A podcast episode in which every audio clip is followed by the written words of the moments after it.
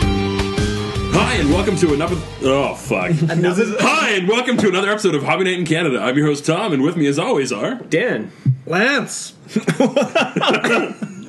Steve. Okay, so I'm going to just start this with a preamble of apologizing in advance for all of the candy noise you will hear this episode. You're Yeah, welcome. It, it was a bit of a lapse in judgment on our part. Well, we didn't get any booze, so instead we have lots of candy. Yeah, so you might be a more coherent episode, but you're going to hear a lot more of Dan's individually wrapped fucking gumballs. I think I'm the only one drinking this episode. I have I have iced tea. Had a bit of a rough weekend, so that I'm- doesn't work. I'm good with not drinking today. Yeah. Three day weekend, surprisingly enough, not relaxing. Unless there is beer still in that fridge. Pause that recording. We might have some. No, no, just someone talk while I look for beer. Okay. Well, the So first how about thing- this this week in hobby, Steve? Go. Actually, I hobbied. I did. Uh, I managed to get uh, a billboard done that I can't post on Facebook.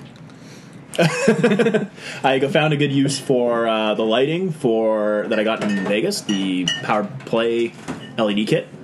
Yeah, LED nipples. Yeah, it's pretty cool actually. And no beer. Oh damn it! Sorry guys. There's like two half bottles of vodka. no beer. Wow. Oh, I how can- serious are you tonight? I can have that.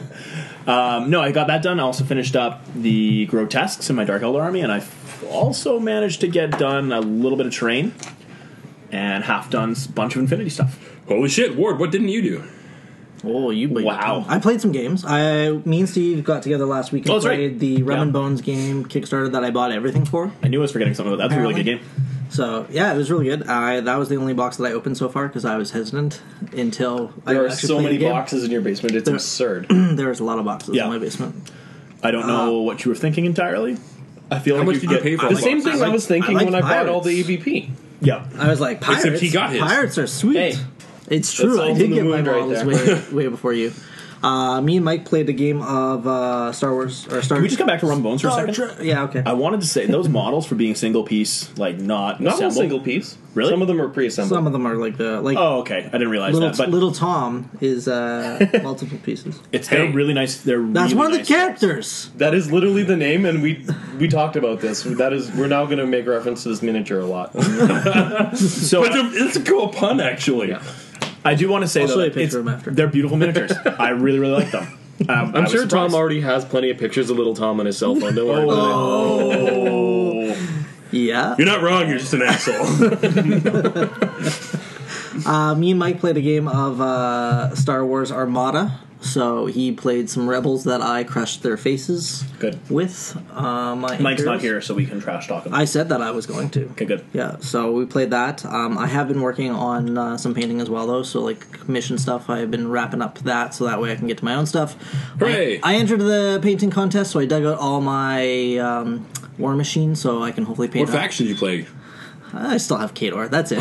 I've uh, you know what I've it. Sorry, been for the uh, Tail of War Machine painters. yeah, Yeah. So I said like yeah, you might as well put me down for another. 100 points that I won't paint. But Brian but Bryanson then made a comment that he's like, "Oh, if Ward painted 100 points of stuff, like I would not use my favorite caster for a year."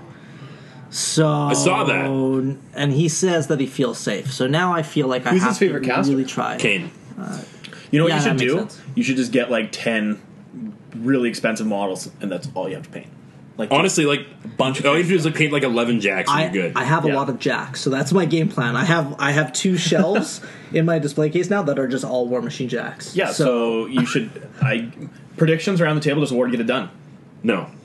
he might get I them have done a because year. they're not yellow. I have a year that they're not yellow. You have a whole year to paint ten models. I have a year- prediction. I have a year to paint 100 points. So e- if each Of War one Machine. is 10 Yeah. points, then I can do exactly. another I was 10 going to say models. just grab like a fucking uh, uh, colossal, couple other guys. You're good to go. yeah. Well, to be fair, it'd have to be five colossals. And a few No, models. you grab like colossals are what like eighteen 20, points, 20, 20, somewhere 18 around there? 18 to 20. Yeah, so you grab one of those and then paint up another f- Eight. six, seven jacks, depending on how expensive they are. I don't know Kador enough to say what the points are. Between you should, eight you and can 11. do this, and if you don't, I will shame you. That's and they're a not lot. yellow, so it might happen. Okay, I agree. So I feel like we should give a little bit of backstory for anyone that's tuning in now and didn't pay attention last year when we started talking about the Tale of War Machine painters. It's basically a challenge between the local War Machine players here, it, basically in Alberta, because it's not just It wouldn't be Edmonton either. local, yeah. It would be Alberta. Well, it's pretty regional. local, eh, regional, right? Um, where the, the challenge is to paint 100 points worth of models. And so it works out to basically you paint 10 points a month, and you've got uh, freebie month in there somewhere because there's a month off between the two. The way that he did it last year was 10 points every month, so it ended up being 120 points. This year he wanted to make it more rounded, so just an even 100 points, but you can spread that 100 points throughout the 12 months of the year. 12 months, okay. So that's the idea. So yeah, you could pay 10 months every month and have two freebie months if Ten you months wanted. every month. 10 points every month There and then you have go. two freebie months if you wanted to. So I think you should just dry brush the shit out of some convergence and paint it up like it is Get Mike to help. like this week. Yeah, Mike is great at dry brushing, right? Dry brush Mike, man. So the other thing is that uh, dry brush Mike is my favorite person on the planet. ju- just put that. Okay, we out should there. like we should like word. There's for an your out, hobby. Mike. You know what? Are it you done is. your hobby? Uh, then no, hang on. I did something else, and then and then work was really really slow. So you know that uh, uh, Warhammer Fantasy Tower that's got the four like levels. yeah, the yeah, I, Fate tour. I, I cleaned the entire thing, so now uh, it's assembled. nice. Yeah. well A lot done. of little pieces. Lots of models. All right. uh, Lots of What about this week in BattleTech? Dan, go. I made a grave mistake. Of the the first thing I went to paint in a long time was a BattleTech scale building, and I decided to paint all the windows. And it turns out there's like 400 of these windows on the model, so I was gonna do the whole like.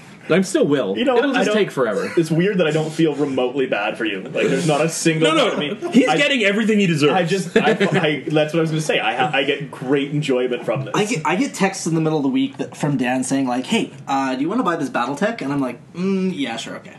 So, Wait, so you're a closet BattleTech fan? no, I am a BattleTech fan. Like, Well, I, he's You've played never talked BattleTech about longer it. than any of us. I play BattleTech. You've in never junior talked high. about it. he No, always I talks talk about, it. Me and Dan high five all the time. I do. I dr- literally drown it out. I'm You're usually normally too drunk. I'm usually over good. here, away from you. There's like a buffer of mic Oh, between good. us usually. I'm really. So maybe you don't I feel care. bad for you right now. Well, I'm not painting buildings and 300 and some windows of BattleTech. Yeah, that that got to be a lot of work in a hurry. When you start thinking of like like block it out with black, do about four or five layers of blending and highlighting, and then gloss varnishing all the windows, and there's like 400 of them in a building that's like three inches tall. Yeah, It's a problem. those those windows would just be black in my my world. So yeah, I'm immediately regretting that decision, but hey, it's putting paint on a model, and I put a few solid hours in when I haven't done that in a while. So That's good. as unpleasant as it was for the last little bit, it's still progress. It's a step in the right direction. and in all honesty, every once in a while, it's just sitting down and getting back in the in the habit of doing it again. Back in the groove. Yeah, a lot of first it's just new getting groove. that momentum. Like uh, for me, I sat down and did some hobbying for the first time in like a month. Oh, Really? Actually, fuck, it might have been the first time since I got back from tour because I just moved into the new place and I set up my painting desk and I got all my paints out. and It was clean and organized and there was no random crap piled everywhere. Yep. I know. And it's amazing the kind of impact that has. So I assembled a handful of gremlins and started painting them and figured out exactly how I'm going to be basing all of my new plastic gremlins as well, which I've always found for me is is really that thing that stops me from working on a project. If I don't know how I'm going to base them, I hear you. there's nothing I can do to get that model done. Yeah, I hear you. I'm not quite as bad, but I, I know exactly what you're saying. Like, even if it's just a simple basing, it seems to just make the model look finished. Like, you have, even if it's just three colors and you've got good basing, it makes it so much better. Yeah, and it's one of Easier. those things where I don't paint my models separate from the bases. So if the if the base Yeah, isn't yeah. done, I don't paint it. Yeah, the only models that I'm doing like that in a long time are the Infinity stuff because I'm still waiting on micro arm bases. That's rough. Yeah. So, Although, yeah. speaking of which, I did get one uh, one base uh, mostly finished. Hooray! Uh, Infinity base. Yeah, so it's worked out where I've got a little bit more work done, largely just on the Gremlins, and uh, it feels good to be hobbying again. I'm really looking forward to going home tonight and get some more painting done. Damn. Yeah, it is. feels good to be a painter. Yeah, Straight out of Competent. Yeah, not Compton at all. All right, moving on. wow, that was bad. Okay, I got one for you. Shut up and take my money. Go. Let's have like a quick shut up and take my money. Steve I, I didn't think about this. Ward, LVO. Dan. Um, X-wing new starter sets coming out Very with true. the Force Awakens, Hmm, X-wing, and and TIE Tie Fighter. First Order. I'm gonna one up you. What's that? Oh, RC Millennium Falcon. Yes, the little, the little remote yeah, control yeah. drone Millennium Falcon thing With that the is- four, yeah, Try it. that thing is so cool. Yeah, that that's awesome. That may need to get purchased. Screw the little BB-8 droid with the iPhone app or whatever to Yeah. drive it around. No, I want a Falcon. Yep, I'm with you. Okay, Steve, you've had a good 90 seconds. I'm still I was still blown away by the rest of that. You know what? I'm gonna have to say the X-wing starter set because Yeah. I don't actually have the starter set. I've always borrowed other people's stuff because you waited long enough. I literally waited. Well, everybody has it, and the rules are so simple; like it doesn't matter. So now it's that there's actually usable stuff in there that I want. Yeah, and it's like, I'm gonna do when do you really want a fucking X-wing, anyways? Yeah, Well, Yeah, now these it new does. X Wings look pretty damn good. So Yeah. Yeah. I'll take it. So yeah. Apparently, they are already out in Target uh, in the states. Is that Yeah, right? some of the major retailers in the states got a handful as a splash release for the Force Friday, yeah. Okay. and they're Oh. hitting. They're supposed to hit the regular distribution channels like your local gaming store as early as the 18th.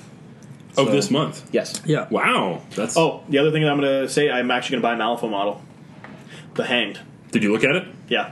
So Is that's what it I want. perfect? Yeah, it's well, it's pretty close. It can, a little conversion will be good. Does it have LED nipples? No, it does Not not. yet.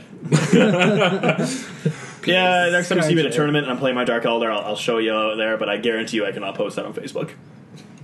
I don't know. There's no actual news. If one of your models was breastfeeding off of it, you might be able to get away with it because it's that weird political movement.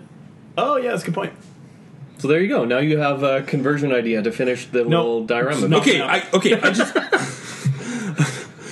just because Mike's not here and we can do whatever we want now because we're not going to get the shameful faces. Uh, I, a friend of mine posted on Facebook this pictures that this guy drew were basically was his dick with like smiley faces and stuff on it. And Okay, put this it is on getting- Facebook. we're taking a weird No, no, turn not on not the podcast friend of here. mine's, but it was like some art thing. Okay. Sure. And then got angry when someone reported it on Facebook as Oh. inappropriate. Okay. See, Alex gets it. Appar- apparently, your wife is looking hilarious. at dick things on the internet. okay, that's interesting. Anyways, moving on. that was a bit of a tangent. Totally was, but it's honestly just because I can't see Mike judging me the whole time. All right. Here, let me. Let me. All right. he keeps us honest. Is that He does. He does keep us. Well, he tries to. We're we're He tries, and I, you know, what, I have mad respect for the man that sits there and tries to keep us in line yeah because that is that takes a lot of work. yeah, it does. I can It's not easy Being being the babysitter. he's losing parts of his soul every time he does this. Yeah, every episode? There's a small little portion of his soul is dying. Shreds a little bit of his humanity. All right. Again, I feel like we're moving great on. humans. Yes, moving on. So first period today, we're going to be talking about Age of Sigmar, and this has kind of come up for us because I've actually played a few games, Yep. and it's really fun. Yep. And this is this is what I said uh, when I was down at Warhammered. I played a game and I thought it was a lot of fun. My only complaint was I don't think it's going to be great for tournament play, which kind of leads us into our next. Yeah, so more specifically than just grading Age of Sigmar, what's happened in the last few months is that there's been a few fan made um, either comp systems or even full blown point systems. Yeah. And the one that I've played, every war scroll they've gone through and given a proper points value to the units as well as for their upgrades. So you make your army exactly like you used to, except you don't have to pay attention to things like lords, heroes, rare, that kind of crap. Yeah. So I think the first place to sort of start is to take a look at like. Does uh, so Age of Sigmar? First of all, its comp system in, in sort of a weird way was supposed to be the scenario. Yes. The scenario was always winnable uh, based on some of these sudden death conditions when you were outnumbered or, ha- or whatever. Exactly. So, do you think that that would work ever, Tom? First of all, as a comp system, Uh, Honestly, having played Age of Sigmar and knowing having it in played that it, framework- I would I would say for beer and pretzels, yes. For tournament play, no. And Why one of so? the main reason that I would say that is that uh, when it comes to tournament play, it's nice to have a reference point for building your list. So one of the things when I was first approached about playing Age of Sigmar, and I'm like, "Fuck, sure, I'll try it," um, but you don't really know where to start or what to do. You just have a bunch of war scrolls with rules, but there's no no gauge of what the hell you're actually really supposed to take to play a game of ru- roughly whatever time frame, um, whatever scale. So it's really hard to kind of get past that. What do I take to actually playing a game? Where these point systems or these comp systems give you that reference point for tournaments, especially. Uh, could you imagine rolling in with four giants and another guy brings like 80 clan rats or another guy Yeah. brings like No. 14 giants? I Like, think, you- the, I there's think no- the biggest thing is is yeah you can you can sort of uh, like so the GW comp system that they came out with, which is unofficial, but I mean they released it to the stores to sort of. I think in all honesty, with the fact that they have vets nights and have people showing up, they need to be Yeah. on the same page, and you aren't friends with the person necessarily showing up at vets night, so there needs Yeah, to be the some social contract is a Exactly. little bit vague when you're playing with strangers. But their their comp system was around wounds and how many wounds you could put into certain categories, which is basically very It much was akin- wounds per war scroll, and you had a certain number of war scrolls you could take. Yeah, exactly. And then not only that, though, they have the categories, so you could break it down to monsters, heroes, and that kind of thing, which Yeah. in a lot of ways just mirrored what they had before. And I think the failing of that system, though, was not that the, you were taking 14 giants, which, get, don't get me wrong, would be without any comp is totally ridiculous. That's a lot of shit getting stuff down pants. Exactly. Well, that's a big Dude, problem. and fun fact one of the new armies coming out is an army of giants. Oh, that's interesting. I'm excited because I own five already. So I this don't know could- how I feel about that. It's weird. Age of Sigmar, from an aesthetic standpoint, is just going into odd places. I feel like, anyways, that's a different. That's conversation. totally different conversation. Uh, but their their comp system I think failed actually at the small stuff, where if you had a clan rat and you brought a Skaven slave, they were effectively the same because the only benefit for taking cheaper units was if you had twenty, you got ten for free or something like that. Or And that's only certain units that get those Yeah. discounted extra based Yeah. on the models. max size or min Yeah. size. I can't remember what it was exactly, but uh, at that point, the shitty, crappy units that do have inherent differences. Skaven slaves are not as good as clan rats, or even storm, boys. storm vermin could very well still be in that category. Oh, storm vermin too. are shit. I would agree. Um, they're all the same. Yeah, So Uh, why wouldn't you take storm vermin? exactly. Yeah. And so one of the things uh, that I experienced is playing with this comp system, and Dan's got it pulled up here. What's the name of it? Uh, the PPC one that I like because it sounds like BattleTech. Yeah, It says Yeah, Dan. PPC Composition Pack version 0.2. yeah. And so basically, this is a bunch of people players have got together and allocated actual points costs to everything. Yeah. So you create your army in the same way uh, that you did before, as far as buying. Uh, it's almost a little bit more like 40k, where you start with your min unit size and you can buy extra models and upgrades from there. Yeah. Um, and the neat thing too is that when I was playing my Savage Orcs, I took the formation equivalent Yeah. of the Savage Orcs, and it gave me the five up war paint instead of a six up, and it had said I had to take three units of boys, a, sh- a great shaman, a big boss or war boss, and a unit of war boys. So when I was playing my a thousand points, that was it. Fifteen hundred points, I got to throw in a Ragnarok and a giant. I like that. And it felt like an army that you would take, and because you've got the formations, which I think are a really great add-on to Yeah, fantasy. I love them in Because it 40K. gives you a framework. It gives you a framework and it gives you a way to buff an army that takes generic troops. I totally. I- It's the same thing in 40k. I love formations because a lot of cases they give you benefits for doing something that could be considered fluffy. In Yeah. a lot of cases. It, absolutely. It's the equivalent to the tier lists from War Machine. Yeah, exactly. You've been over that before. except, uh, in all honesty, more variety than the tier list Yeah. Well, because there's just well, I shouldn't It's say a very more different variety. thing. Yeah, you don't you aren't restricted to a certain number of units to get that benefit because you can take it within. Like if you could take pieces of a tier list, I guess would be the inside a normal list. That would be yeah. the Exactly. Um, but what I really want to talk about in regards to this, we've kind of circled around the idea a little bit, is the idea of fans actually making these comp systems and maybe some of the merits, the pros, or the cons to doing it.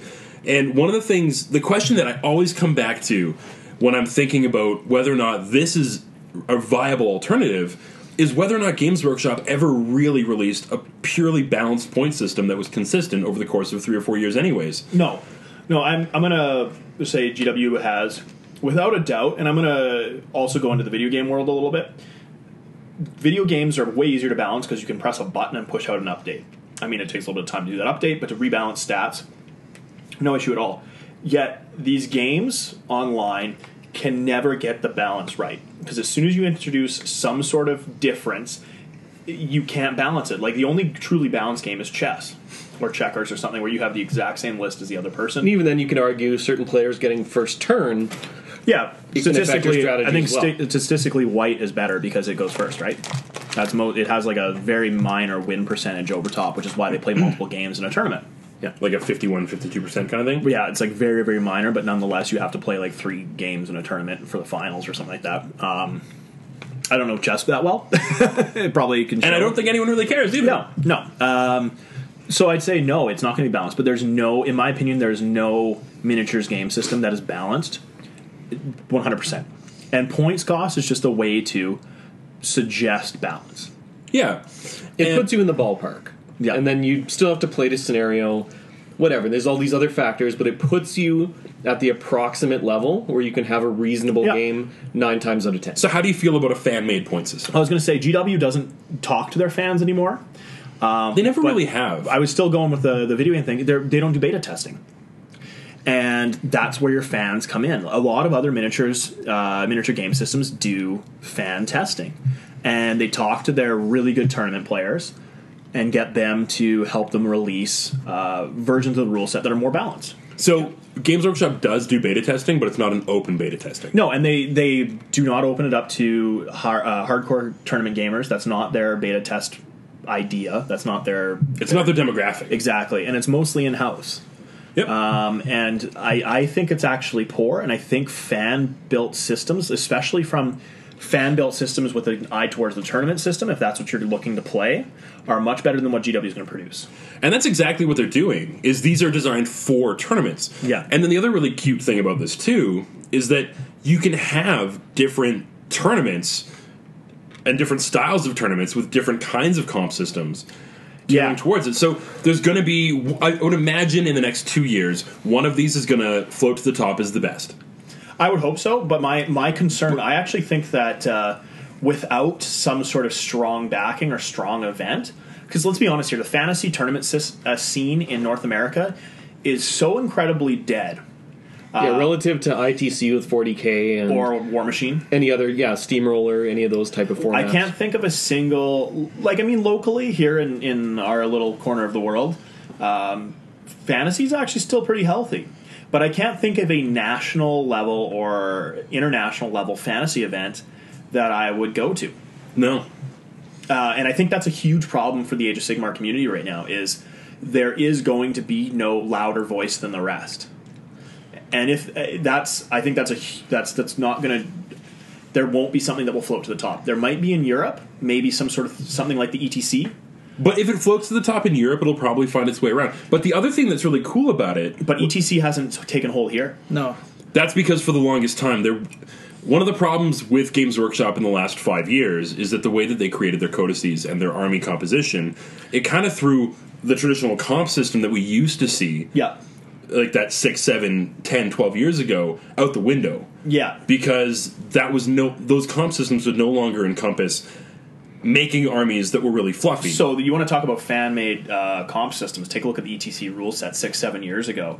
I mean, they basically rewrote codices and rewrote points costs uh, in a lot of ways. Like it was, it was pretty in depth, yeah. um, and it was. But the reason that I think Age of Sigmar will be more successful with the fan system is Age of Sigmar is simpler. Fantasy was a very complex game, and then you added on a very complex comp and point system with ETC. Yeah. Age of Sigmar is here's our rule set. We didn't balance it. There's some cool scenarios. That's it. and on top of that, you're no longer having to have the same level of internal balance there because you do have access to allies like that you didn't have before. Yeah. So if something's brutal, it can be brutal for everyone. Like you, you And again, the scenarios. The biggest thing. So, I, Yeah. really, a fan made comp system that's taken off in a way is ITC. There's very minimal restrictions, like you only have three detachments, no, uh, well, two duplicate detachments. Um, but that's really about it. I mean, Well, some of well, those isn't there a One limitation super- to Lord of War? Only one super heavy loader. War. one super heavy, that kind of thing. But it's not that that's pretty minor in terms of comp. It's not completely out of the ordinary. Um, But the biggest thing for them that balances their game system more than anything else is their scenarios. Their scenarios have multiple paths of victory, so each army has a way to win. The primary and secondary are different enough and achievable by anybody. that is the biggest thing, which is why I, when Age of Sigmar said no more points cost, we're doing an all by scenario, I thought that could actually work really well. And I've played two scenarios now. Um, the first one was basically cleanse, but because it's a six by four, there was six sextants. Oh, so like uh, uh, two by two, Quadrants? two by two. Can they be squares. quadrants if there's six of them? No, they'd be Technically sections. not. But Yeah. you would have you would have two by two sections. Yeah. Anyways, and so it was basically old school cleanse. So if the realm of battle board would be perfect for it. Yeah, and that was, exa- yeah. It, I was very suspicious about that. Like, oh, yeah, that's- no, Sounds like absolutely. a great way to sell like eight hundred dollars worth of table to put your eight hundred dollars worth of castle on Yeah. to play with your twelve models. But that was really fun. And then the, the one that I played this morning, you basically set up in the, the center line of the board. You have three CD sized objectives. Um, Like one in the large very glass marker kind of yeah, size. basically Okay. one in the very middle, and then two 12 inches or 18 inches either side of that. And then in your deployment zone, 12 inches towards you from the center one, and then 12 inches towards your opponent from the center one. Each one is worth six, except for the one in your zone is worth three to you and nine to your opponent. The one in your opponent's zone is worth Oh, three smart. to them, so nine it's, to them. It's to get across the field and take their Yeah. objective. Yeah.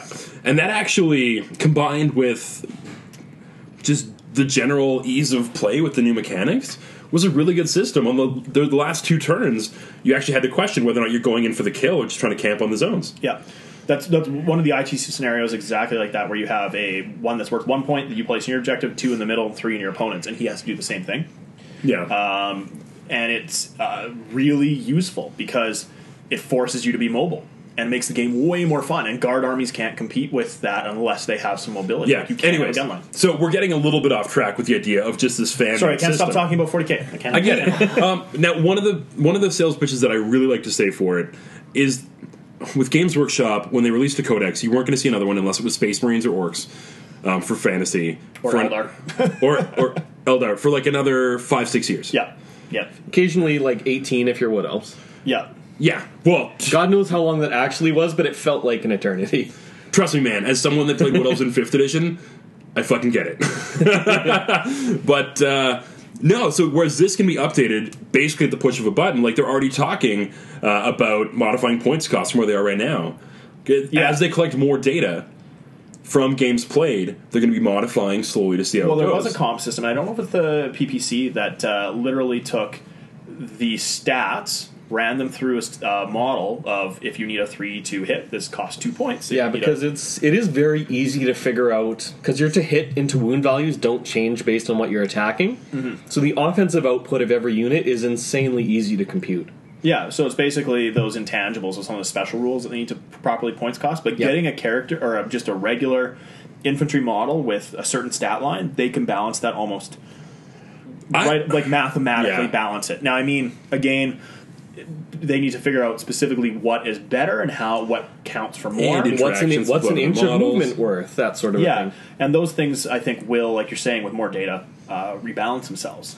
and the thing I like the most is that they're open to this. Yeah, And they're encouraging people to give them that feedback and give them that information. Yeah. How frequent though is that feedback? Because I mean, if like they're getting emails like every day and they're trying to change everything like once a week, yeah, it's- that's the other it- downside. Of Then, anime it, then it system. throws it off, right? And then you're like, well, Yeah. what am I going to use when if I'm running a tournament? If this is updated so frequently, like when do I cut it off? And that's the prior version that we use. Yeah, that's the interesting thing. Where if you go to their website, their the army books are in version zero point five, and the main rule set is at version zero point two. So obviously, the way just based on their numbering system, it is a work in progress. They're not considered to be final set it's in stone al- values by well, any they- stretch. So it's almost like every month they're releasing a new version. I, I don't know that for sure, Well, but it's I'm certainly just imp- saying, like- it's certainly implied that They're those going numbers by are going to software change. development. They haven't hit a major release yet. This is Exactly. still all beta until they hit one. So It is maybe they are. exactly. Yep. And one of the things that I would probably say is um, hopeful is that they're not changing rules. The rules are not changing. All they're doing is points cost. That's it. So all you have to do And is they're the- adding like a force organization. Like if you're not Yeah. playing by detachment, you still that's have to what- like you know the twenty five percent war machines, twenty five percent monsters, you know fifty percent heroes. Like Yeah, there are if you play the minimums old and maximums. fantasy, it's very similar. and yeah. one of the things that if just for your exact question there, Ward, all you have to do is your points costs are Uh, final as of when lists are due. Lance, sorry. There you go. Thank you. Your, your points costs are finalized when lists are due, right? So if your lists are due a week before the event, whatever points costs were out up to date at that point, as of that day that they're due, that's what you're using. Yeah, that's that's the thing though. Again, until you have that strong voice that comes out as we're like at Adepticon. We're the biggest one. We're going to use this system and it lends its weight and its credence. It's tough. It's really tough because you're buying an army, not sure if it's going to work for all tournaments. Like, That's what that's what I was gonna agree with. Like, there's got to be some sort of trickle down. Like, if I'm if I'm running an event and I'm using some guy's out of the basement uh, list that he's compiled and such, right? And then they're using a different like event. There's so many different like groups trying to do this now. and Nothing is like leapt ahead as this is the Yeah. standard that's That being. couldn't But happen. But this is three months in. it is. It Like I is. feel that this is something we Yeah. can't really be critiquing until a year. And to Well, be I- fair as well, this is this is the first time that I'm aware of where the the rule system didn't include a point system at all. Yeah. So with other systems, it was occasionally like you know we've been playing this game for a year, whatever. There's certain things that work better than others. So it was kind of that slow evolution. But in this case, it was literally like blank canvas. So you had that much stronger incentive to go forth and create the um, these these various systems. So I think this system will evolve faster than any other, just because there was such a void in the first place. yeah. I and you agree. Mm-hmm. can see it with how far they've come. And one of the one of the arguments that I would make is that with the way Age of Sigmar is set up uh, with the formations, I imagine um, you would still take your army, whatever the formation is, mostly in the, in that entity to any tournament, and then you might lose or gain one or two models here and there. Especially if you're talking about something that's based on a specific point system. yeah. So it's not like they're saying you can't take this unit size, you can't do this, that, or the other. It's just Yeah. you're either going to gain or lose a model here or there. it's not hamstringing hope. everything completely, but yeah, who knows how they're computing? If That's they're the thing using is because software. it is open.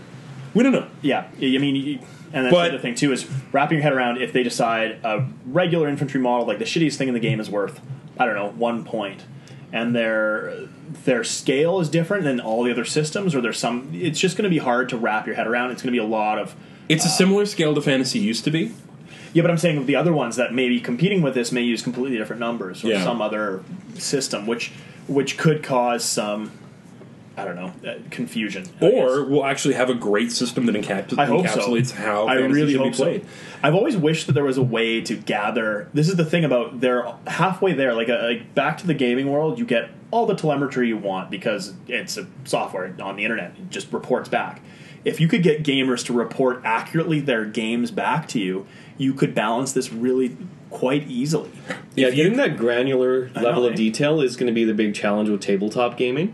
Yeah, you're going to have this group, which may have, I don't know, let's say it has 100 members contributing to the rule set, or their points cost, I should say. Uh, you still don't have a large enough sample size because they're not playing enough games So here's a question for you: with every unit. What do you think about vassal battle reports? I, that's not a terrible way of doing things either. Um, Because that's an easily trackable. I don't know how many And people It we're- wouldn't be automated, so from like You'd have to do, like screenshots and, and detailed reports, but uh, I guess there are some because I know you can there's a screenshot lot vassal. With X- of with AI that would be X-Wing? required for that. like with X-wing. There's actually somebody who did write a program called was it Lady Luck, where it actually tracks the um, the swings in luck. It tracks your it basically tracks like how far off of, like off of standard you are in the deviations. So you get to know like did my dice actually screw me over or not? Because there were because there were issues of whether or not the dice and vassal were actually truly random. oh, because some people were noticing they seemed in their opinion to be more prone to swinging like extremely far one way or another would often balance out in the end but you might feel like if you rolled 18 attack dice in a row in x-wing you might get like one hit oh wow. and a lot of people were saying i played a shitload of games in tabletop and never noticed a trend like that where it happens they would say fairly regularly in vassal yeah. so somebody did code Lady Luck to break down. It would basically detect how frequent these obscure trends were at- in the actual data. and whether they were statis- statistically significant. so, assuming somebody with the coding and statistics degree got super into it um, for the Age of Sigmar, like we had with X-wing, because there are some, you know, very like you know PhD level statistics and mathematics and computer programmers. So what you're and telling me is whatnot. that we need a math slash computer science nerd who plays Warhammer I'm saying the odds are good that they're out there, but getting them to actually put that much work into Vassal, who knows? Yeah, I can tell you right it's now. possible. being the it's a lot of work. nerd sitting at this table no no it's a lot of work but it would be interesting to see if you could actually break it down and balance it on real tangible data. My And this is the only system I think that the fans could actually do this because GW can't. There's no way that they're going to go out and hire that programming Well- to do it. And not only that, but with Games Not when they're Workshop- busy spending like four million dollars on website upgrades. Oh my god, give me that, please. my favorite thing about Games Workshop is that there was always something else behind the army books. There was never just purely let's create a balanced thing. There's always and not necessarily in a malicious way that they were trying to swing the codices in any way, shape, or form, but it would always be down to the whim of the developer as to what he thought was cool. oh yeah, totally. And Which it- was also a good thing because It could be. It kept the feel of the book consistent. There wasn't like a design by committee feel to any of GW's books ever, in my opinion. no, but you Except see for a- Empire, because they're always the same. Yeah, That's true. Except for when they just add random shitty things. But like, that no, one as cares much as about. you you may not like Matt Ward, but a Matt Ward codex very much felt like Matt Ward. You know what I mean? I yeah, can't- I his can't kink's get not that. my kink, but I get it. No, that's what I'm saying. And I do feel like Age of Sigmar is much more committee based, Yeah, and it, I feel like it doesn't have, um, it doesn't have that same sort of feel. Okay, so I'm going to makes say sense, this. like- having here's the thing. So I played my Savage Orcs for the f- like I played them once last year, and I haven't pl- and I didn't play them in the last couple years. I played them again twice in the last two weeks. Yeah, that's pretty Yeah. resounding success around here. I had did not have fun playing Fantasy at Warhammered. I thought it was like probably one of the least balanced games and least amount of fun I've had playing. And that was eighth edition. That was eighth edition, and that was not anything to do with the tournament. The tournament was awesomely fun. My games themselves, and even the games that I was playing against good people, uh, competitive games, they just weren't fun. No, I didn't enjoy the rule set. no. Whereas this one's great, and the scenery is less restrictive as far as maneuvering, but more interactive and with what it does to you. Yep. So like, there was one scenery piece. There's a reason to buy their scenery. you don't even have to. Yep, you can make it, but No, no. Like, there's a roll on the chart for just what you roll for every piece of scenery on the board, and all scenery has just the basic rules of cover, and then you roll to see what other effect it has. And it Yeah, doesn't okay. fucking matter what it is. But I'm saying some of that scenery you can buy for your army and add Yeah, extra effects. absolutely. And, that kind of thing. and I think that's huge. Uh, and I think that's the other thing that's interesting is those point systems rarely take into account synergies. yeah. They never ramp, and that's the other thing. I don't know, and I haven't played enough Age of Sigmar to. It, does the game offer a lot of synergy? There are Yes. certainly character types that do. Like there's um, what is it? There's one of the Stormcast Eternal models where units that are within X amount of inches of him, whenever they roll a six for a save, they gain a model back. Yeah, so That those, type of stuff. So there are force multipliers. those force multipliers you cannot balance on a fixed point scale. You And have with to have a ally, sliding scale. especially with allies, Yeah, so I think again, this fan system is a great step in the in the right direction, but it all comes back to can you balance with points? And I I would say no. It's just a framework for a good conversation. yeah, Yeah. puts you in the ballpark. And that's all it is, because that's all any system really is. I do applaud these guys like crazy for doing this. I think it's necessary, and I'm glad that somebody's willing to take the the torch with it right off the bat. And I hope that their system goes far, and if they are willing to uh, come back and fix their um, their system and just make sure that it's up to date and And every balanced, indication is that that's their intention. they'll probably they can rise to the top pretty quick as long as they're willing to do that balancing. Yeah. And I just want to sign this off s- specifically, just with I've played two games of fantasy, and I want to play more. Yeah, that's good. s- Like I said, that's we good. still can't get Mike to try it, but I I will play with my Skaven. I have no problem with that. And the best part is I can maybe go back and visit a few models and have like oh I don't know forty Skaven models on the board that I not can uh, like put some three hundred. put some actual. Well, effort to be into. fair, I was playing with close to 100 orcs. I see. I don't like that. I want to play around that forty. Like But you can, you can do that, especially if you're going Mulder and I doing the bigger really stuff. hope that's what they balance towards. And well, the reality is, it all comes down to point sizes. Still again, but I hope the tournament scene balances towards that. A horde is at forty. Uh, like Malifaux is in is in my opinion a little too small. that 20 to 40 model range is pretty pretty good. There's a reason why War Machine is in that range they too. kind of, they kind of got to give you also like an estimate too on time. So like as an organizer, like Yeah. if they if they can give Yeah. you like, hey, we're thinking about X number of points this is going to run you this long for an event per game, right? So you got to have an idea for that. Yeah. So if that way you're organizing it, then you know what it to plays do. so much faster. Oh my god! Like I played a 1500 point game, which again, um, based on what I had in my army would have been anywhere between about 2,000 and 2,500.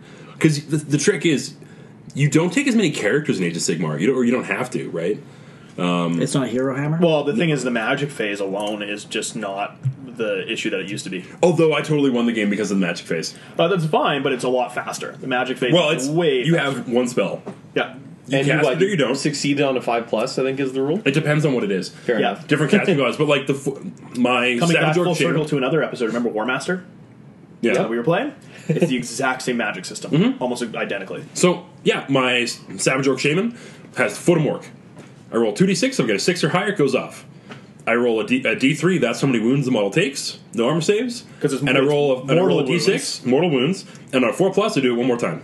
Yeah. So this potentially does six wounds to a model, and that's it. Yep. No saves of any kind whatsoever because they're mortal wounds. Yeah. It's Mm. pretty. It's pretty simple system. Really, really nice. And it sounds like it's silly, but it, I totally used it to finish off his general that, that won me the game.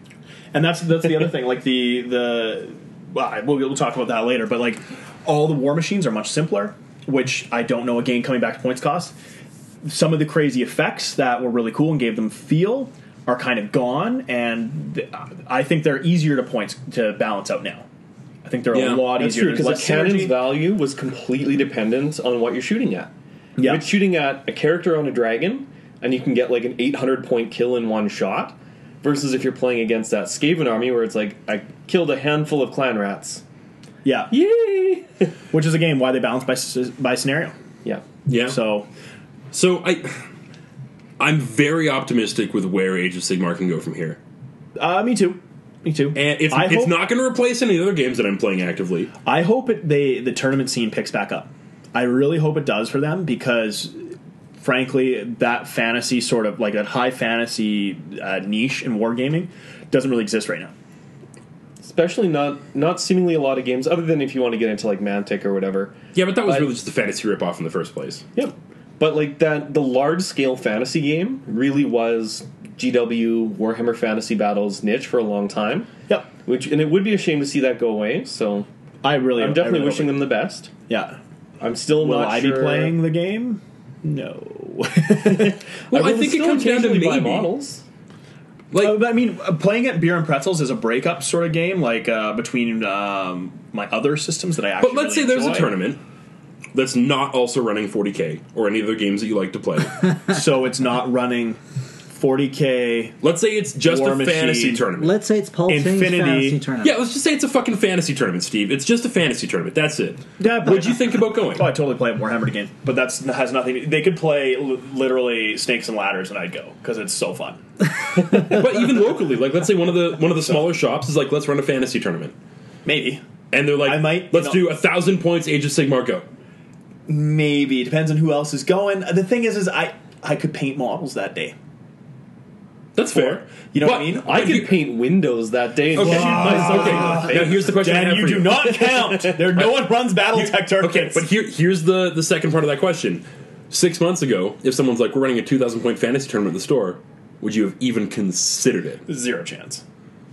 Yeah, it's it's gone up in my books for sure. Age of Sigmar wins. Eight. Um, so Oh, let's- it definitely wins. Definitely wins. It puts them back on the radar. I think Age of Sigmar didn't have that problem for me, at least. It's it's the matter of like so many different people are trying to organize play, and it's just like, well, who's who's Yeah, are you using? But right? that's that's again, they have to have a tournament scene that that comes alive. Like there has to be an Age of Sigmar. I Well, think let's- it's- X-Wing let's- regional. let's and I say- think it let's will say get the- interesting once somebody takes the plunge and just picks a system and runs a big event and see what happens. Like, yeah, let's We say like the need- Nova we need data says, points. "Hey, we're gonna do this." It really, in all the honesty, I think system. the first big event that's coming out that's going to play Well, this Nova is- just happened, and they did run an Age of Sigmar, but I, I don't know exactly what system they used. I bet you the big one that's going to be the litmus is does uh, LVO use the Nova Sigmar rule set? That'll Because probably yeah, take it's a it. good point. There's still a few more months to get the rule set finalized and published before If they both the go event with happens in February. if they both go with the same system, that would set a pretty solid precedent, Yeah. I think. And it's, At least in North America. yeah, yeah, Yeah, for what? I'm sure what Adepticon would everybody's gonna follow. use, so. Well, yeah, it would be pretty uh, interesting if Adepticon followed. But those, I mean, those fantasies games are like the 40k portion is like, well, they sold out for uh, 40k championships at LVO. That's 270 or 280 players just in the championships alone. Not to mention the narrative and 30k and all that. So like 400 to 500 40k players. like 20 fantasy players. There's more Drop Zone. There's more War Machine. There's more Infinity. There was more Dreadball. like, There's lots of room to improve. yeah. So I mean, Was when this we're at talking- Nova or is this? That was at uh, LVO. LVO la- this last year, but that Oh, was still okay. under eighth. So if they go up to like 40 Age of Sigmar players, holy shit, they doubled their attendance. Apparently, Nova had over hundred. Age of Sigmar? Yeah. Huh. I want to fact check that. That sounds Fact check. insane. And if it does, that's awesome. That's a huge success for Age of Sigmar. Um, okay, so I feel that this is really fitting. Um, so between this segment and the next one, we're going to talk about gap filling. Uh, so we're gonna sit here and just like I don't know, fill air with with just music, just fill the gap, not talk. Yeah, Is that mind the plan? gap. Yeah, Okay, well, who's what music are we playing? I don't have anything ready. yes, I got flute. nothing. Do do do do do do. Baker think- Street. I think what you actually mean is gap filling on miniatures, correct? Yes. Okay. Not just awkward Absolutely. pause, filling dead air.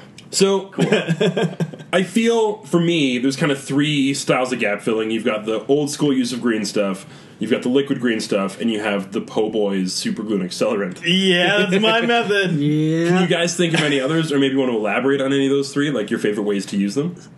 My favorite way to use them is super glue and accelerant because I'm lazy as shit, and it usually works pretty darn good.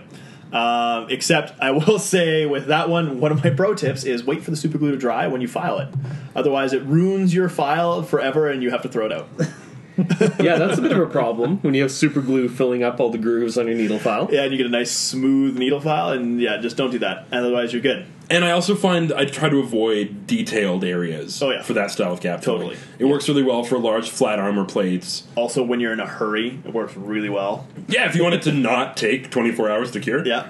If you want to do a, uh, a really good job on a model you like, don't do that. Uh, go into something like I still think uh, green stuff is the best way to go, um, especially for filling uh, gaps on bases, because you can. as Everybody remembers the old slot of bases. I don't know which system still You know, you can use just them. use masking tape or something, right? yeah, You know but- what I do? Just chunk the balsa wood. I found ma- masking tape always had issues with like poking holes in it or that kind of stuff.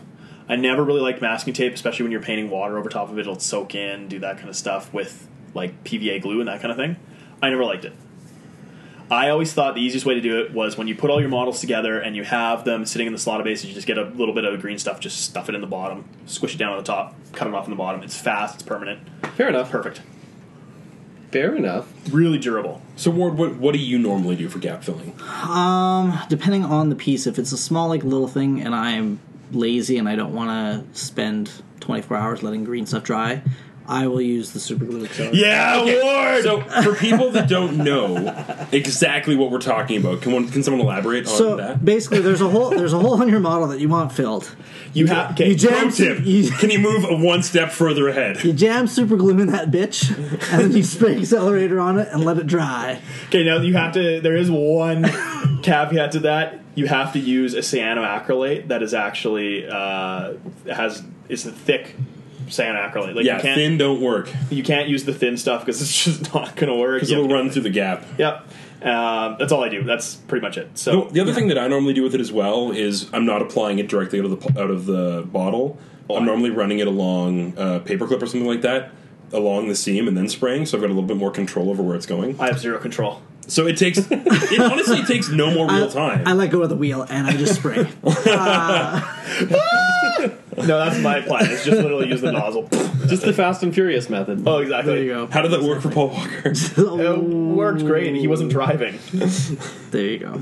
It didn't work so good for his other friend. Depend depending on how much there is to like actually fill. Yeah, the super glue accelerator method works pretty good. So The other issue is if you're gonna cover your fingers in super glue, don't don't use accelerator because you'll burn yourself. Yeah, real bad. Exothermic reactions that happen immediately instead of over several hours release a lot of heat very quickly. unless you're planning a life Yeah. of crime and then put it on your fingertips and then that way you will have no. Doesn't work if your fingertips regenerate. But anyways, uh, your You'd have like a day or two. You've got yeah, we got a couple little little bit of time. to, to get those crimes in. You get those crimes into it. Pro tip from Hobby Night in Canada: if you're gonna commit crimes Burn off your fingertips and they commit the crimes within 36 hours. with Accelerator. super glue, An accelerator. you Um, couldn't just put the super glue on your fingertips and let it dry and not burn them. Steve, Who has that kind of time? yeah, right? You've only got 36 hours to rob that bank. All right. The other thing with like bigger gap fills with the super glue and accelerator is that the super glue will take time to dry all the way through, so you're only preventing. Yes, you're only 'cause the making accelerator crust. doesn't penetrate inside those really deep gaps, so you might get the soft gooey inside. Yeah, and that's is a how problem. you destroy your files again. That's how you destroy fries after that. Uh, usually, what I'll do though is I'll have either liquid green stuff or green stuff, depending again the severity of the issue to fix. And uh, How about material? Because I tend to only use uh, the actual green stuff on metal models and like the poorly fitting resins. I rarely use it on plastics.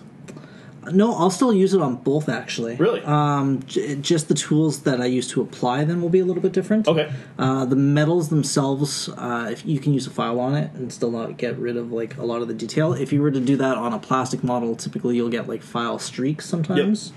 Um, but with the liquid green stuff, uh, Mike brought this up to me when we were at the art store. There's some like rubber tipped uh, brushes. Yeah, clay shapers or Yeah, whatever. with a couple different shapes. So Yeah. those with a little bit of water will lend itself to like blending really softly. Really? I've actually even just used That's a an new pro old tip for me. paintbrush.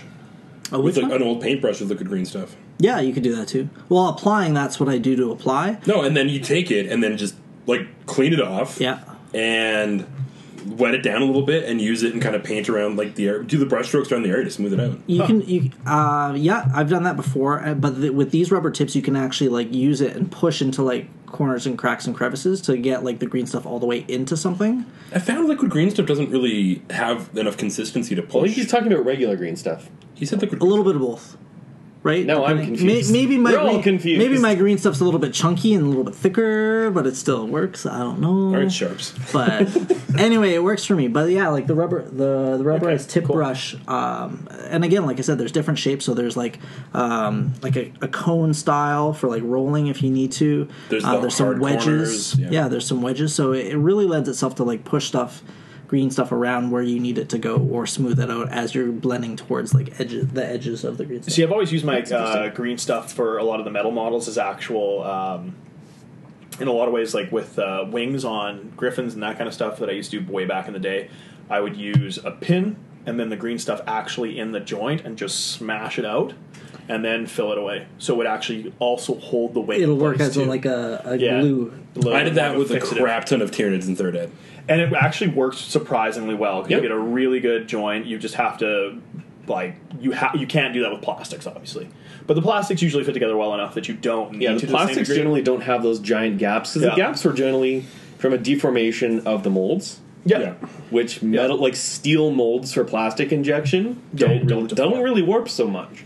Yeah, But- so you could get away with a lot more with uh, with metal models for just being a little more aggressive with the green stuff filling. I've I saw somebody just post recently on one of the local groups. I forget which one offhand, but they were building the um, new piece of like Age of Sigmar train with the big globe The on oculum, yeah, it, and then they there were some serious gaps in that miniature. they covered the entire thing with what it looked like was going to be like a plaster filler, and I was just like, oh my, Oh, uh, that's not the picture I saw. that it was pretty much like white. The all like the the stairs or like the upper like level was just like all like white. And I, was I just can like, see- I don't think that's going to work so good for you. Smooth curves that are thin will warp when they come out of the the mold. if They take them out too quick.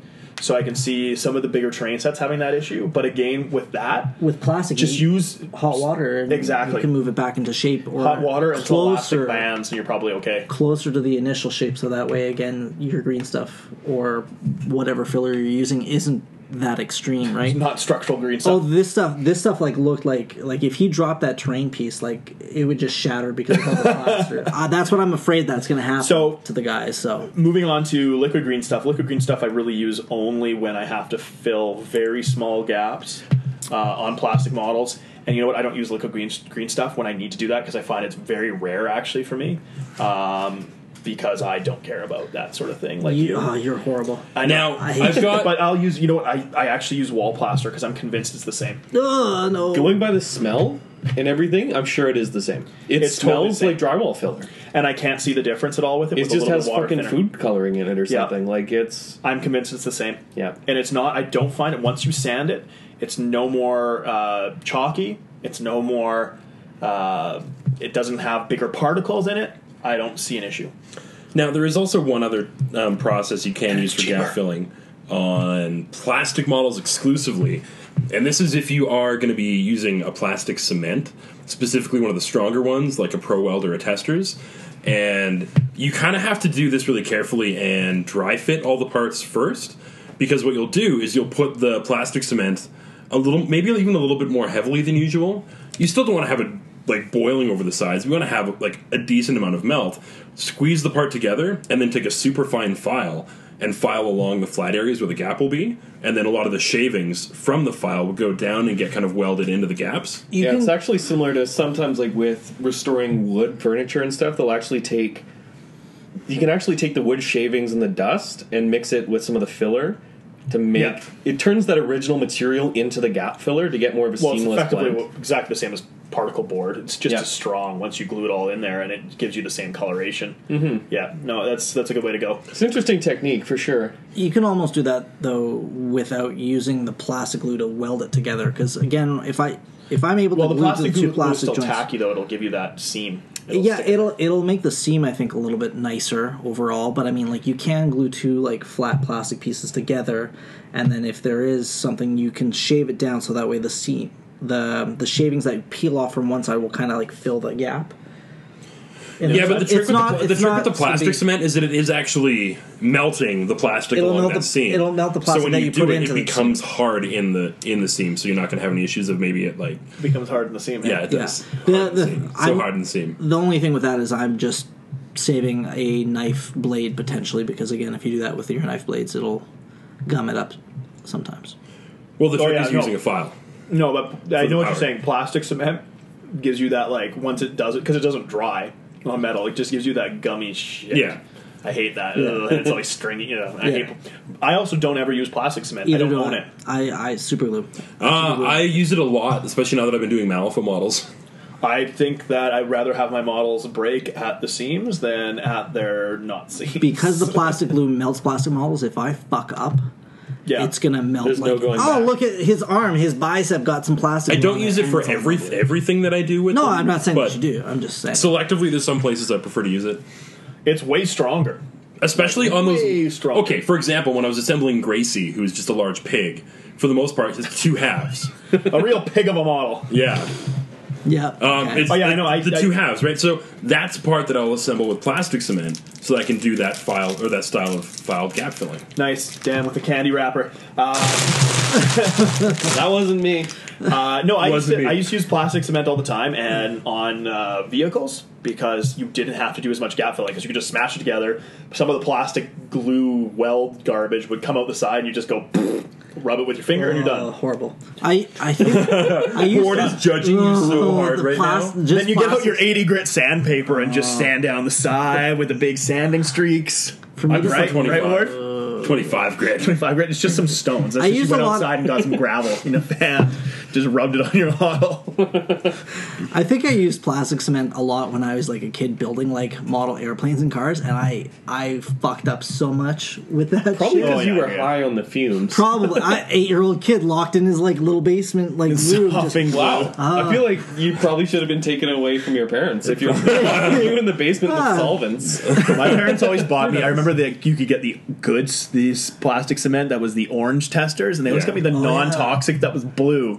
and it was shitty Sucked. It, didn't was work. so bad, and it never worked. And I think that's one of the reasons why. I but never then I, I think I became uh, like of age and I was buying my own glue and then I was just like of age. of blue it's age like I turned 14 and started buying cyano acrylate like a fucking champ. like a boss. But Chain I was like- I smoking, was like- drinking whiskey. super glue, what is this? I don't have to buy this. Never plastic shit going again. back. Yeah, exactly. Right. Once you Yeah. go super glue, you never go back. Okay, Do you remember yeah, the kid that used to come into GW and his mom wouldn't let him use super glue, so all of his models were hot glue gunned Oh together? yes. Uh, Those were I was that was like- such a train wreck. I was like, this Wraith Lord has seen better days. just Hey, you know covered in what, though? hot glue. You want to talk about reversible uh, attachments? You, that is easy to fix. Peel off all the glue, and you're good as Oh, new. what's that? New codex? Star cannons aren't so good anymore. Just yeah. Oh man, No damage to the model. I, I remember that one. So, any other other tips or tricks that you guys use when gap filling before we move Can on? we just talk about this for a second? Wait, she was worried about super glue, but a hot, burning glue gun was was co- totally fine. Totally legit. Not a problem. Yeah, I'm sure it had more to do with like nose picking than burning. You think so? I'm guessing because otherwise it makes zero sense. I don't, some some parents that came Yeah. to GW had some interesting issues. Oh my god, yeah. you guys are babysitting. elitist snobs. Why don't you sell like plastic toy men? Um, we do, just not the ones that you're Not the thinking. Green Not Army the man. ones Not that the come Green like Army 80 man in the models to a bucket. bag for two bucks. Yeah, that's not what We're you're not here for. elitist. it's just our product. a little weird. Or shuffleboard wax. That was an interesting. Harry Potter Uno was my favorite. that was we got called back for shuffleboard wax. This old lady called us, and then she called us back, and she's like, "You're lying to me. You do sell it. The other store said you carry it." I'm like, "What the hell are they saying at West?" End?" the worst one for me. Okay, this is now, West End totally would have been like, oh yeah, no, we- for sure they do. Kingsway was Kingsway GW totally carries that. Oh, yeah. this is turning into shit that happened at Games Workshop. But the, oh yeah. the worst I ever had was lately asking for uh, Harry Potter Uno, and I'm like, I'm sorry, we don't carry that. We carry a game called Warhammer, this kind of thing. She's like, but. but My kid's dying of cancer, and all he wants is Harry Potter Uno, and I don't know where to get it. And I'm s- like, this is my third day on the job. You're like, uh, I can't help you, and now I'm gonna go cry. I'm 14. Yes. Yeah. Oh yeah, Uh-huh. Um, dark. Like, Hopefully he recovered. there was Pretend he uh, recovered.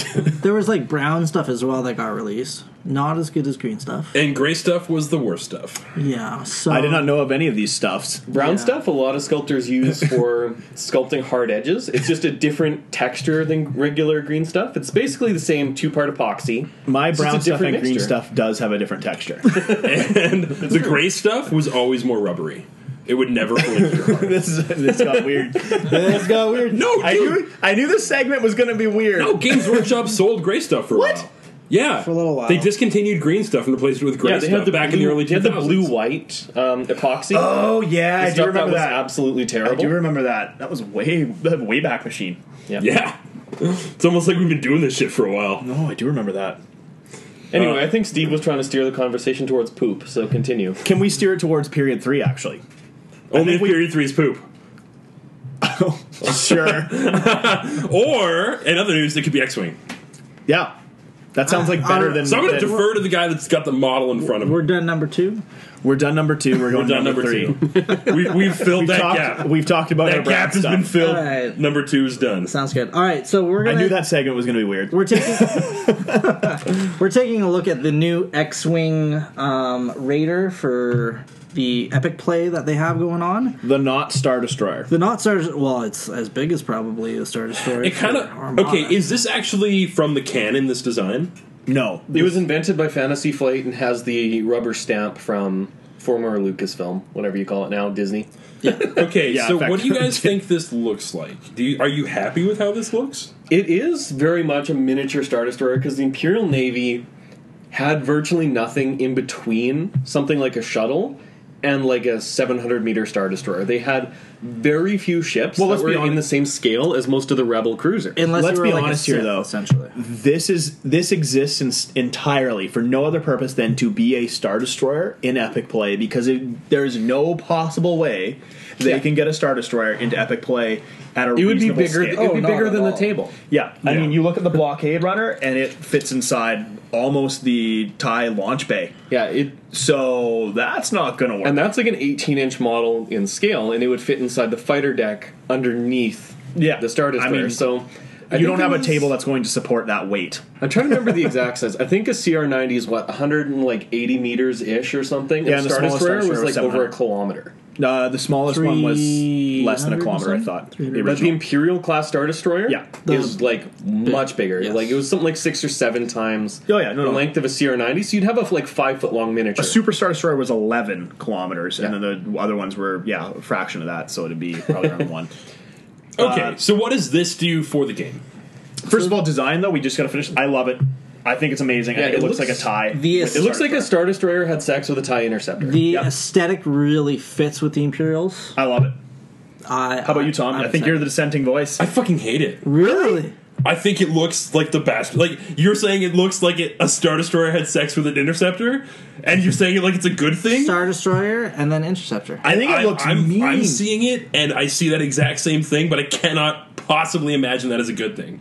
I think it looks mean, like the, It- the it looks engine array on it. The design looks Deadly? confused. I disagree. I think it has a very, very nice angular focus design. It looks like an angular focused star destroyer. I in the don't right like the scale. interceptor wings. All right, I could see how you might not like that. I, I, I will concede that they are not of the original star destroyer uh, aesthetic, but I think at that half scale in between, it's perfect. Because again, it, chances To me. are it's gonna. Would it go down on planets? Would it? Be, Oh man, It might enter listen, I'm, atmosphere. I'm, the, only- I'm the only one that's been drinking. So man. go down on blast. I'm sure it, it'll definitely breach the ozone. Let's just put it that way. Wow.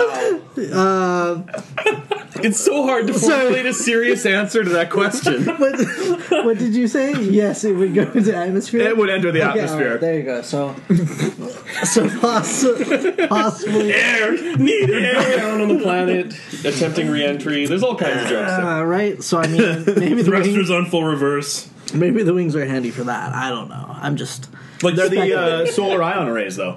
That's what they're supposed to be. They're two yeah, of the the same charge, panels right? at the time. So- okay, all right. Oh god, that was awkward. Uh, yeah. But edit that out. no, leave it Edit that out. out. Oh, here, we'll, do, we'll just censor it this way. yeah, exactly. When Ward starts saying dumb shit, we'll just make lots of candy noise. that's, a good the way to little go. system. In game. Uh, how often do you guys play Epic Play? That's my first question. The only times we've played those big like 300 point games, we just played with a million little ships instead of the big ones. Which I was really excited for. Do you see this thing getting a lot of use? I do not. I can see a lot of people owning it and playing it with it maybe once a year. How much is it?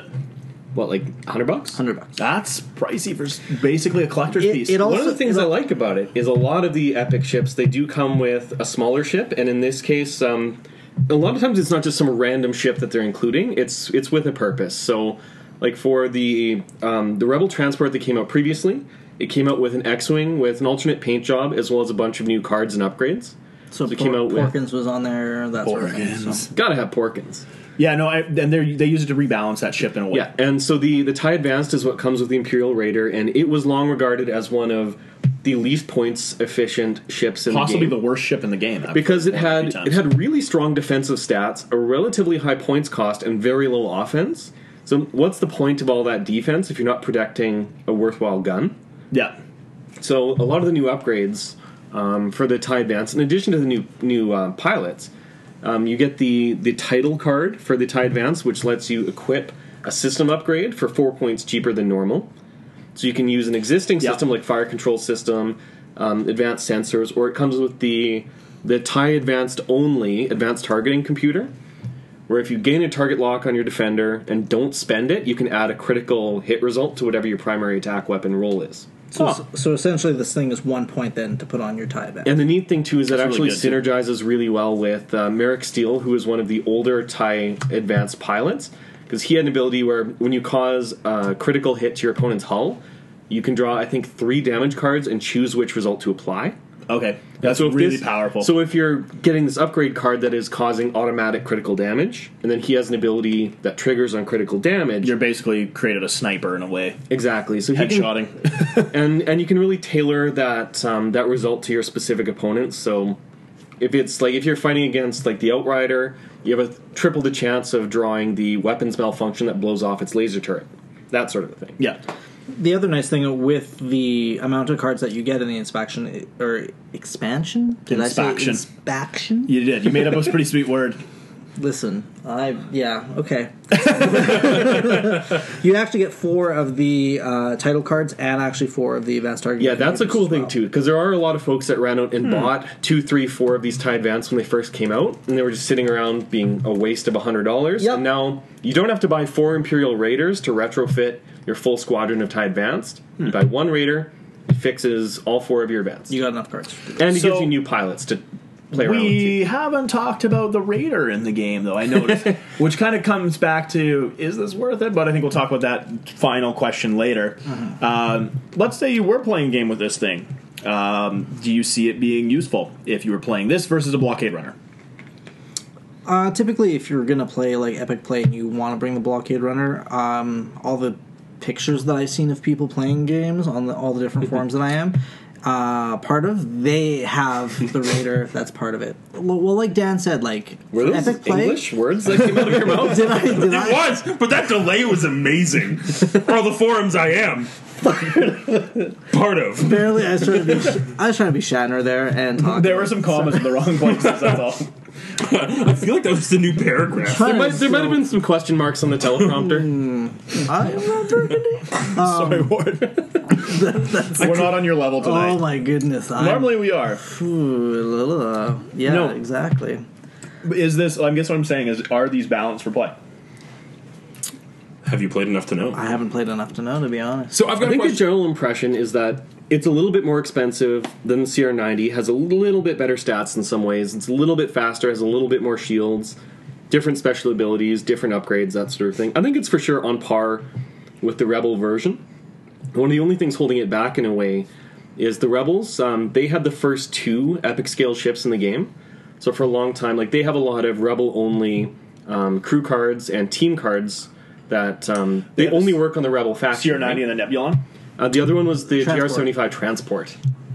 The Nebulon frigates again were like three feet Oh long. yeah, yeah, yeah, they had They're the just the, too big. the, uh, the weird cylinder. So, yeah, it's thing like the with it. little- The first transport is away. Yeah, I know. That. The one that looks like a Cargo. troglodyte that you've taken the legs I always, off I of. always Yeah. thought it was like a cockroach or something. Yeah, there you Yeah, go. a bug. The one that I would never buy because it's so boring. But it comes with porkins. oh, that one comes with Porkin. I thought the blockade runner came with Porkins. No, the blockade runner came with a shitload of crew, like has really good R2D2 C3PO oh crew my for god, standard you play. have to buy the shitty one to get Porkins. Well, I guess you are buying the shitty one to get Porkins. That's kind of Never mind. But you also get Wes Jansen, who's actually quite good, Okay. and Lot of people like like Tarn him. Mason, Tarn Mason. I can't remember his name. He's not a main character. You don't died. say. Also, let's be honest here. Porkins not a main character either. Fuck you, Steve. He's incredibly memorable, though. Por- Porkins had Yes. a legendaries.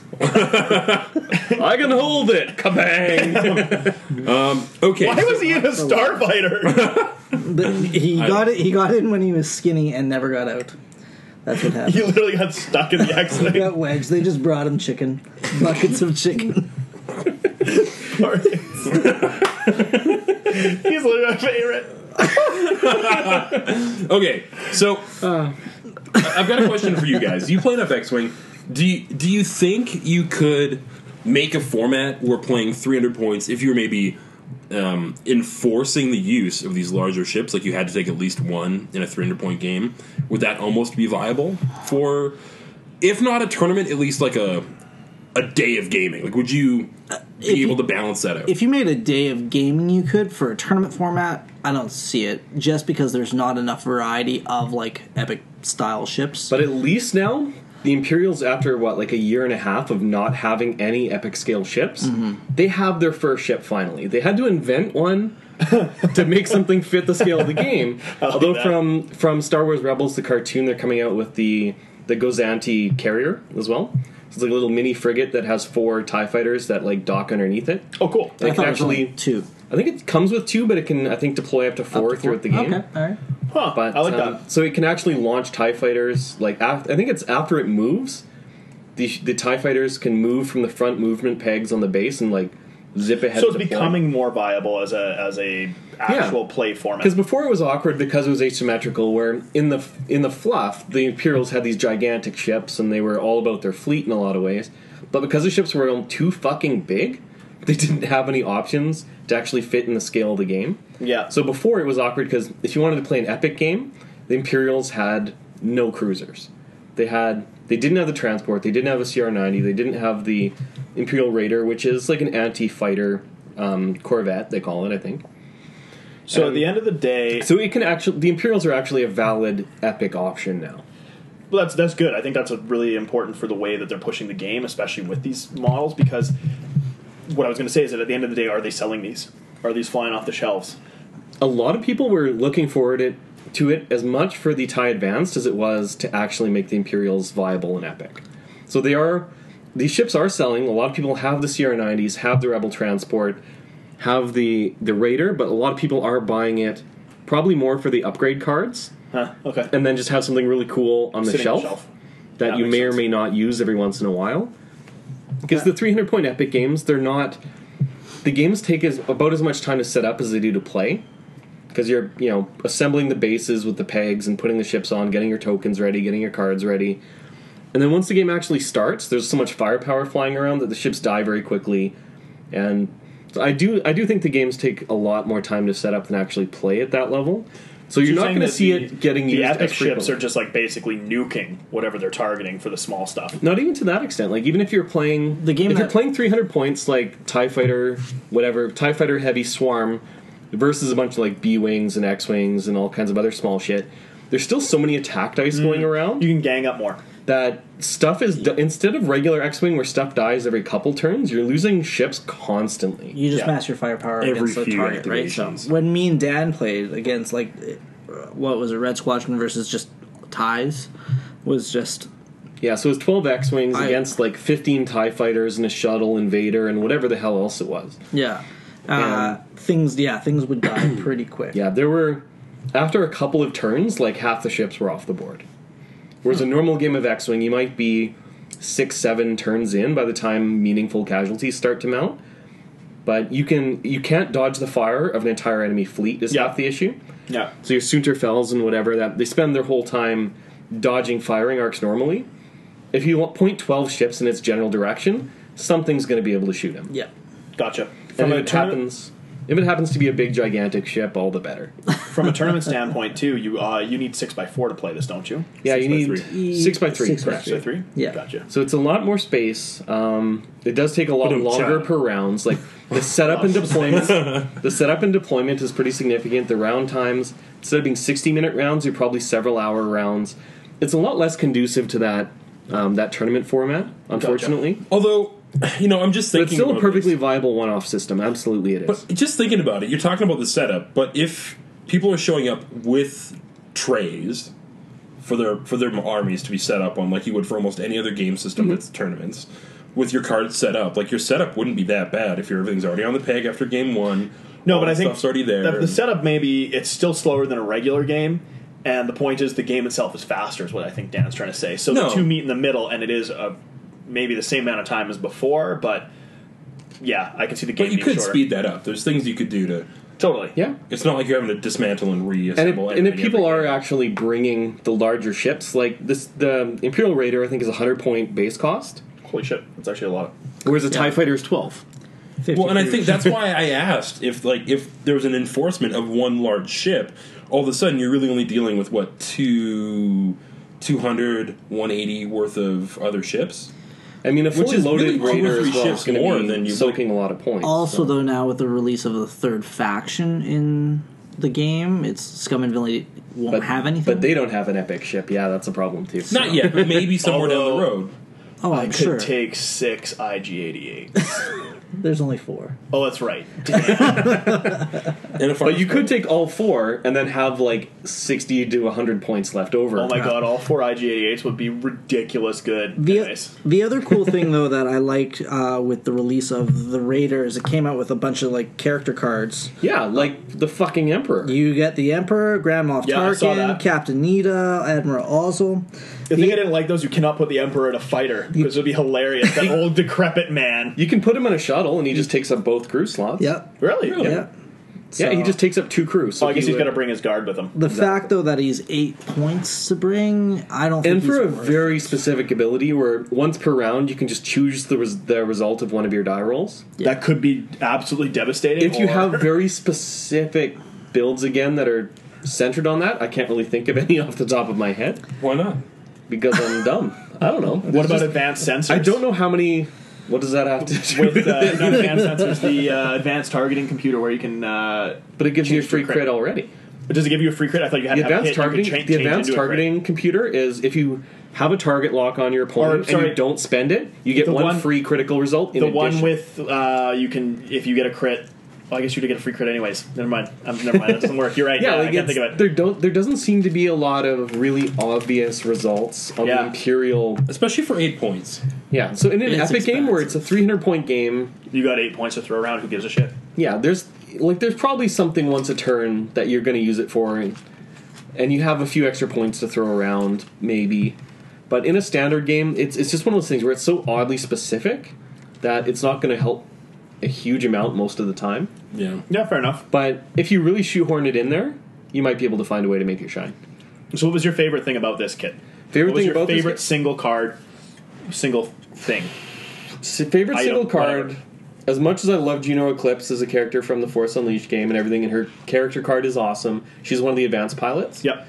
Um, I do think my favorite thing is simply just the title for the um, TIE Advanced to take a whole class of ship that you never saw Yeah. and make it viable again. Retrofitting an old ship to make it valid again in the meta, worthwhile. How about you, Ward? Same thing. It's it's basically breathing new life into the. I mean, I was one of the people that bought four advance because I was like, yeah, I'm gonna run lots of advance, and now and, Now they suck. and how often did I do that? Like, not very, right? So at least with this expansion, it it gives it a unique look to new builds and such, so that you can tweak them. But Yeah, fair enough. Uh, I guess we should probably go around the table and give it a rating out of out of five pucks. five pucks. You know, I don't get to say what my favorite part was about it. What's your Do favorite you, card? what's your favorite Tom? part? Do you know anything about it? Uh, honestly, I think my favorite. Here, pick a card. That'll be your. No, no. Favorite. My favorite thing about this release is introducing this scale of ship into the Imperials. Yeah, Oh, But I think that it was a about the same. gaping hole in the product range. I think it goes that goes without the same for sure. That's I yeah, they needed it. Well, I just said it. Okay, yeah. and it goes down on Don't planets. steal his thunder. it does go down planets. The only the only thing hotter than that is planet on planet action. No, the only thing hotter than that are atomic fireballs. Oh, okay. individually wrapped atomic fireballs. Okay, uh, I'll start since I know the least about it apparently because Tom knows that it's imperial. You d- from looking at it, you I did knew it not was know that. imperial too, but I'm just giving Tom some credit. I'm gonna give it. God damn it, that hurts. Throwing my candy. I'm gonna give it a. Candy. I, I'm gonna give it a three. Okay, all right. uh, only because it is so expensive, and I wish there was more formats you could play with it in. I think it's really cool, but just to rebalance a ship, eh, couldn't they have just released like an advance with a new paint job? Don't They could have done it separately. Yeah, It's cool. I like it. I'm three, mm, eh, leaning towards the four. That's me. okay. I think I'll go four on this one because it, it definitely, like I said, it fills that design space where maybe epic play will be more accessible now. Yeah, with, fair enough. With two factions having options. On top of that, they go out of their way to not make it a waste of time and money by releasing all those other cards. I, I still think it looked like okay. Here's the thing: it looks cool, but I think the design is stupid. If that makes any sense. You would not believe how It many looks peop- cool until you think about it. Yeah, exactly. You would not believe how many people are excited for that ship to get released though in Armada scale. And it is pretty hilarious to see the like two inch long version in Armada, and then, the like foot and a half long version in X Wing. That is pretty funny.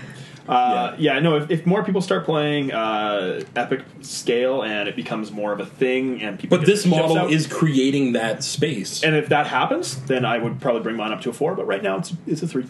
Okay. Yep, I'll I'll firmly give it a four as well because for me it's legitimizing the Rebel large scale ships that I bought and never really used. there you go. It's now I know m- both of my factions or two of the three factions anyway. But do any of your rebel ships go down on planets? not yet. Only on only on planets populated by Ewoks. Ooh, that's weird. Actually, now that I think about it. Uh, Ward, Ward, tell me about my. Did I my say ship. four? I meant to say four. You said You four. said Moving Four. You said four. I am giving it. A It's been a four. long episode. Whoa, guys. whoa, whoa, whoa! Did we all get? No, no. Steve gave it a three. I gave it a three, leaning towards a four though. Oh, okay. I'm giving it a four. Um, the paint job overall is uh, pretty good. Uh, the different grays, the grays. it's a pretty mean oil wash on that It thing. is a pretty mean oil wash. Um, I don't like the fact that the back is so open and there's no like engine glow.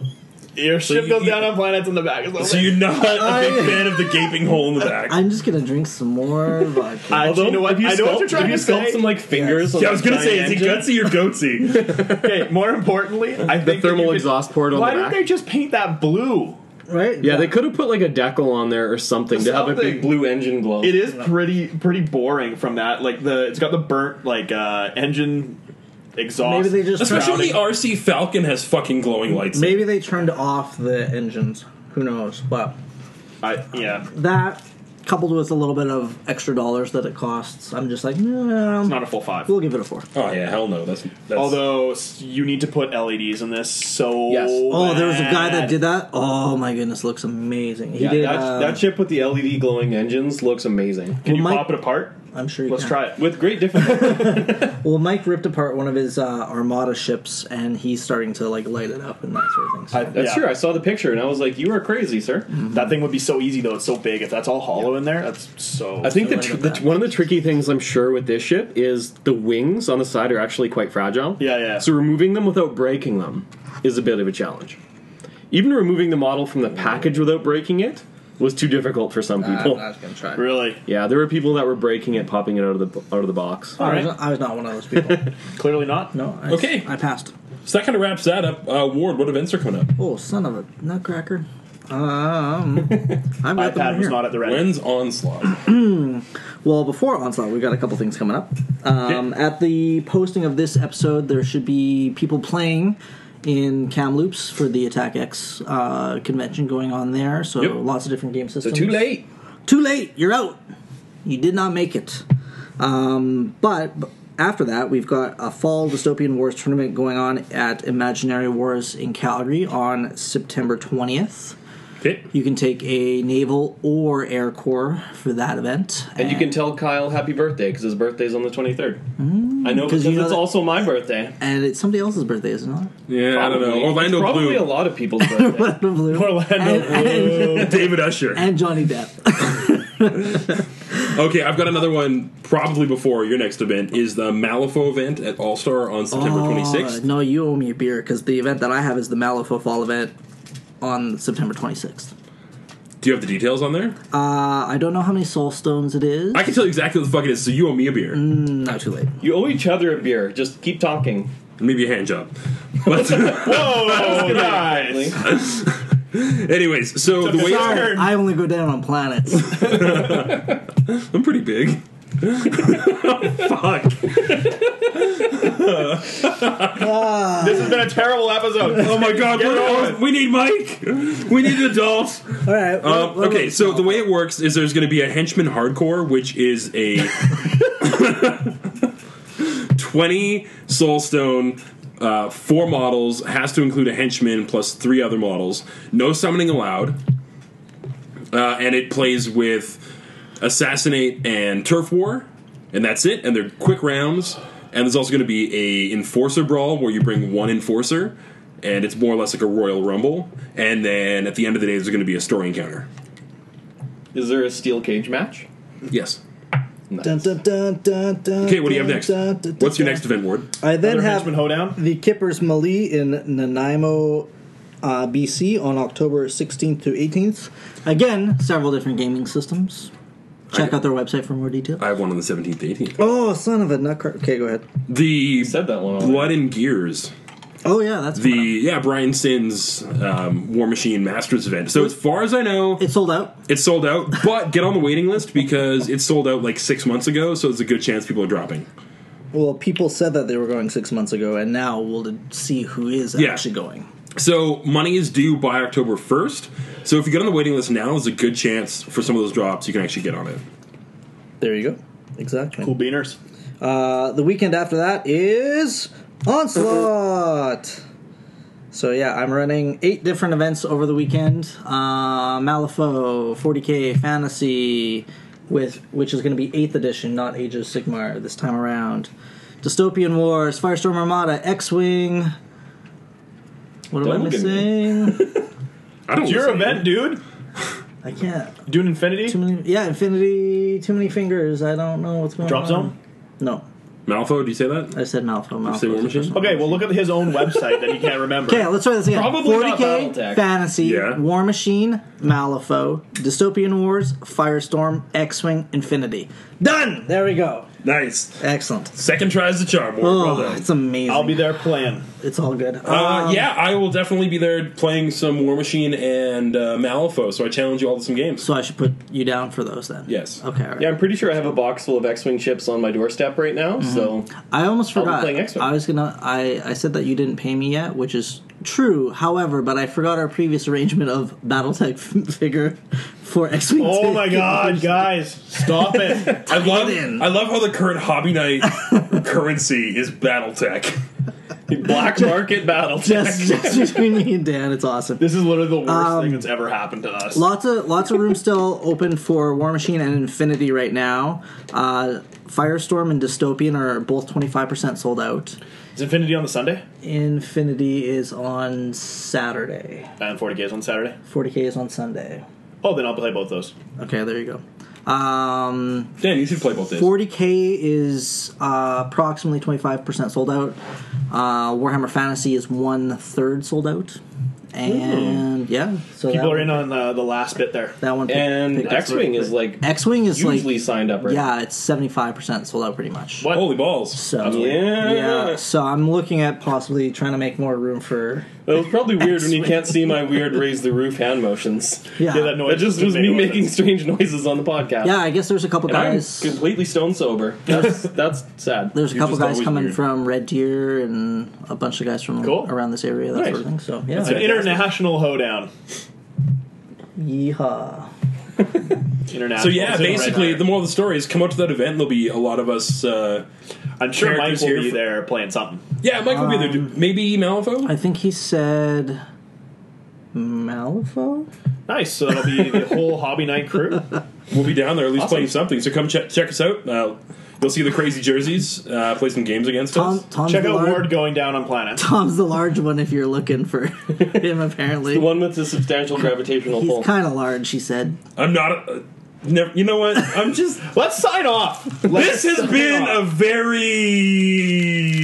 rambly episode of Hobby Night in Canada. I'm your host Tom, I'm Dan. I'm Lance. and I'm Steve. and sorry, Mike. just sorry. You picked a good one to not be here for. I think we can blame him anyways for not reining us in and keeping us honest.